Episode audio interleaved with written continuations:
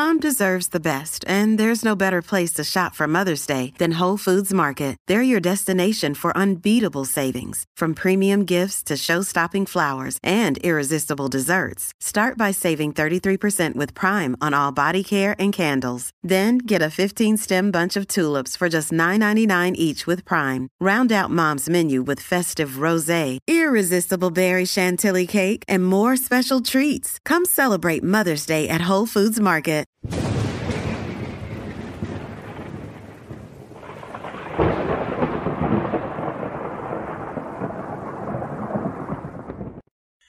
There has been a lot of talk about what the new normal will be after the current crisis is resolved.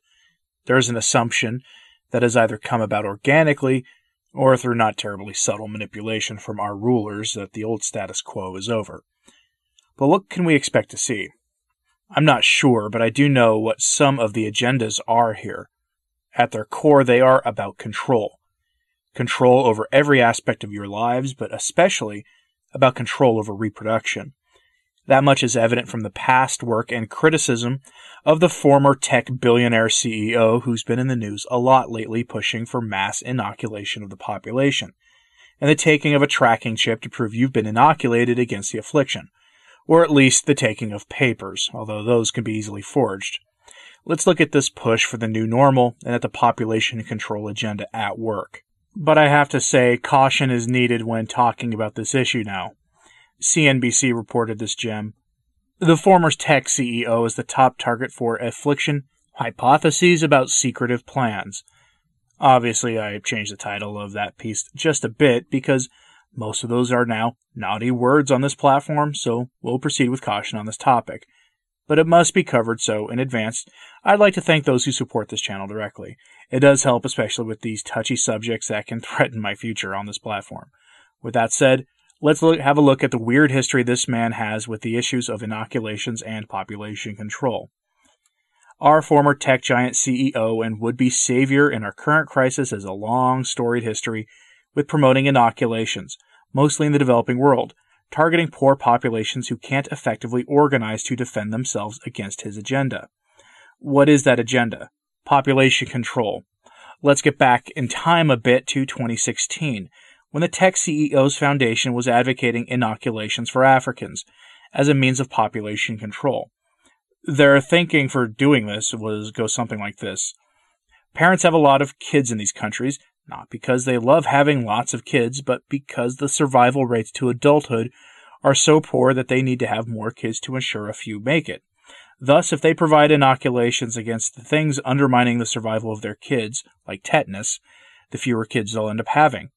Now, these billionaires pushing this have been on the record saying that no truly educated woman has nine children, so take their intentions with a grain of salt. But in 2016, a firestorm of controversy erupted in Kenya because some of these inoculations were actually sterilizing people. All sources I use here will be on the Sources blog, linked in the description of this podcast.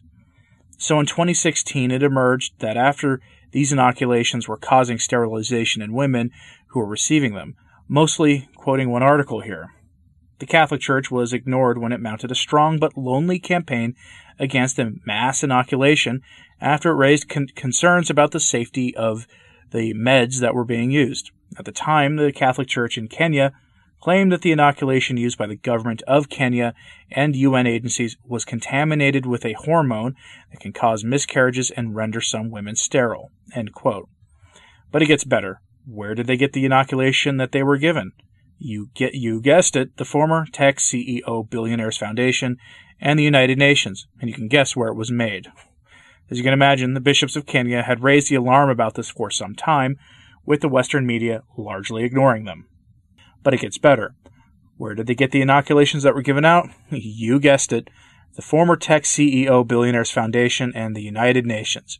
As you can imagine, the bishops of Kenya had raised the alarm about this for some time, with the Western media largely ignoring them.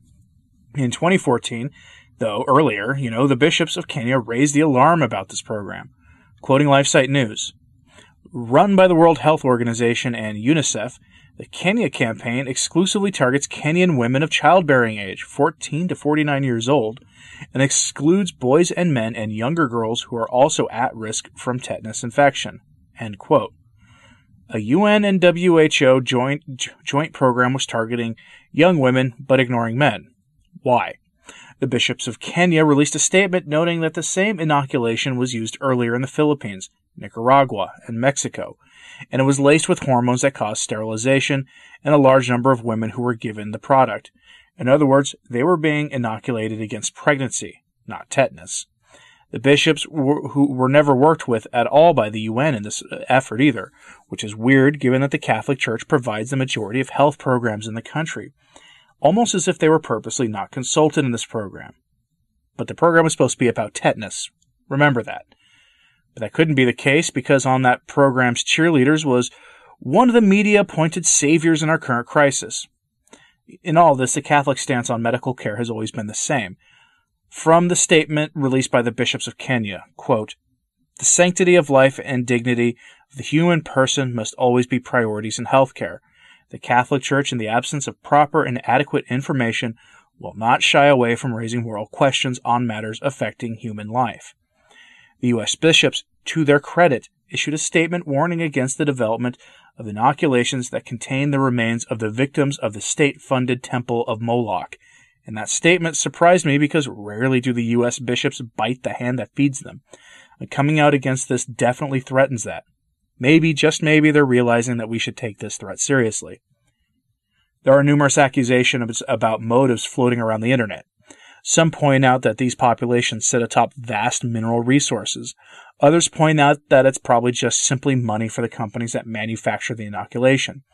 But it is worth noting that the former tech billionaire CEO was raised by two eugenicists who were early supporters of that organization that I call the state funded Medical Temple of Moloch. Prior to his parents getting involved, Margaret Sanger was noted for her horrifying attitude about controlling the population of undesirable populations, in her own words.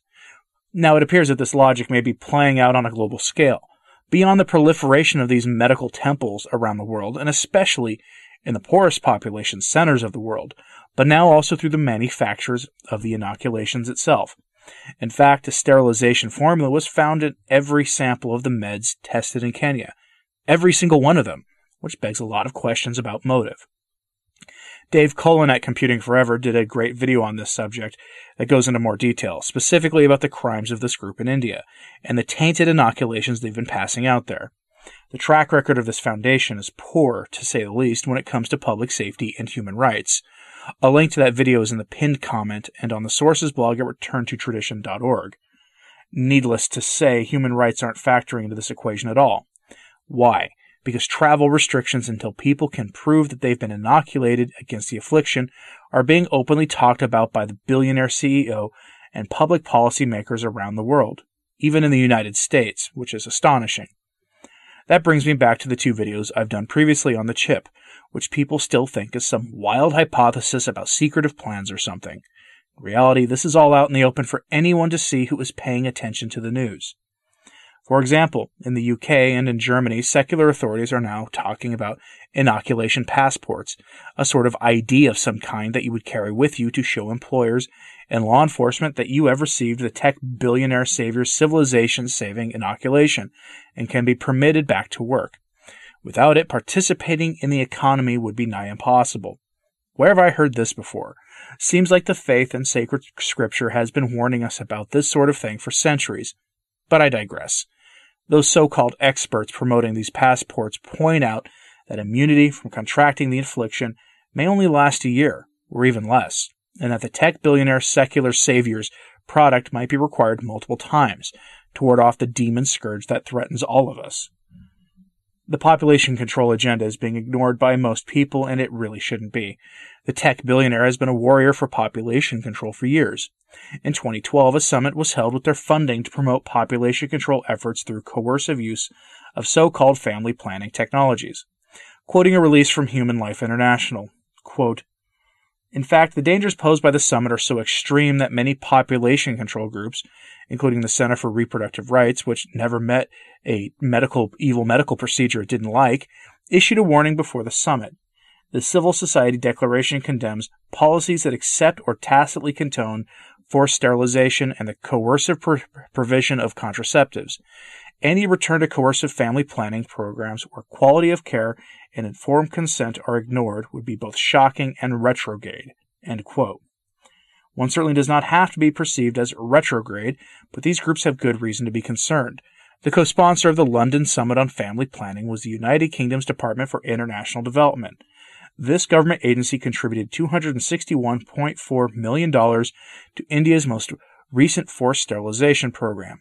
This type of quota and bounty based population program inevitably leads to gross and widespread human rights violations. End quote. You know, I've done a lot of videos on this channel about sustainable development, and oftentimes people tend to ignore them because they don't really understand what I'm doing with those. Maybe now you understand.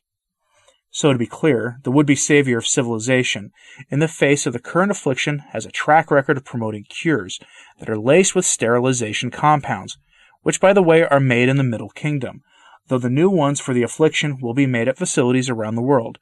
At least two of the products being developed have the remains of the victims of the Temple of Moloch in them.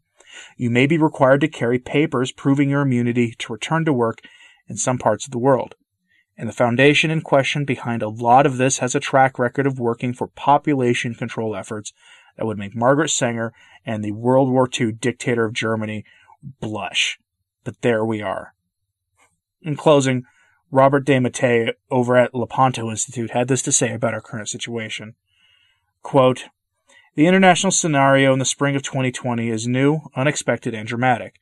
Confusion dominates because no one is able to truly say exactly what has happened, where the affliction came from, when it will end, and how it should be confronted. What is certain, however, is that against this background, two cities continue to fight in history the Civitas Dei and the Civitas Diaboli. Their aim is to annihilate each other. They are the two cities that St. Augustine speaks of. One is the society of devoted men, the other of rebels. Each one has its own angels. In the first city, the love of God is superior, and in the other, the love of self. We are truly in a battle between the city of God and the city of man.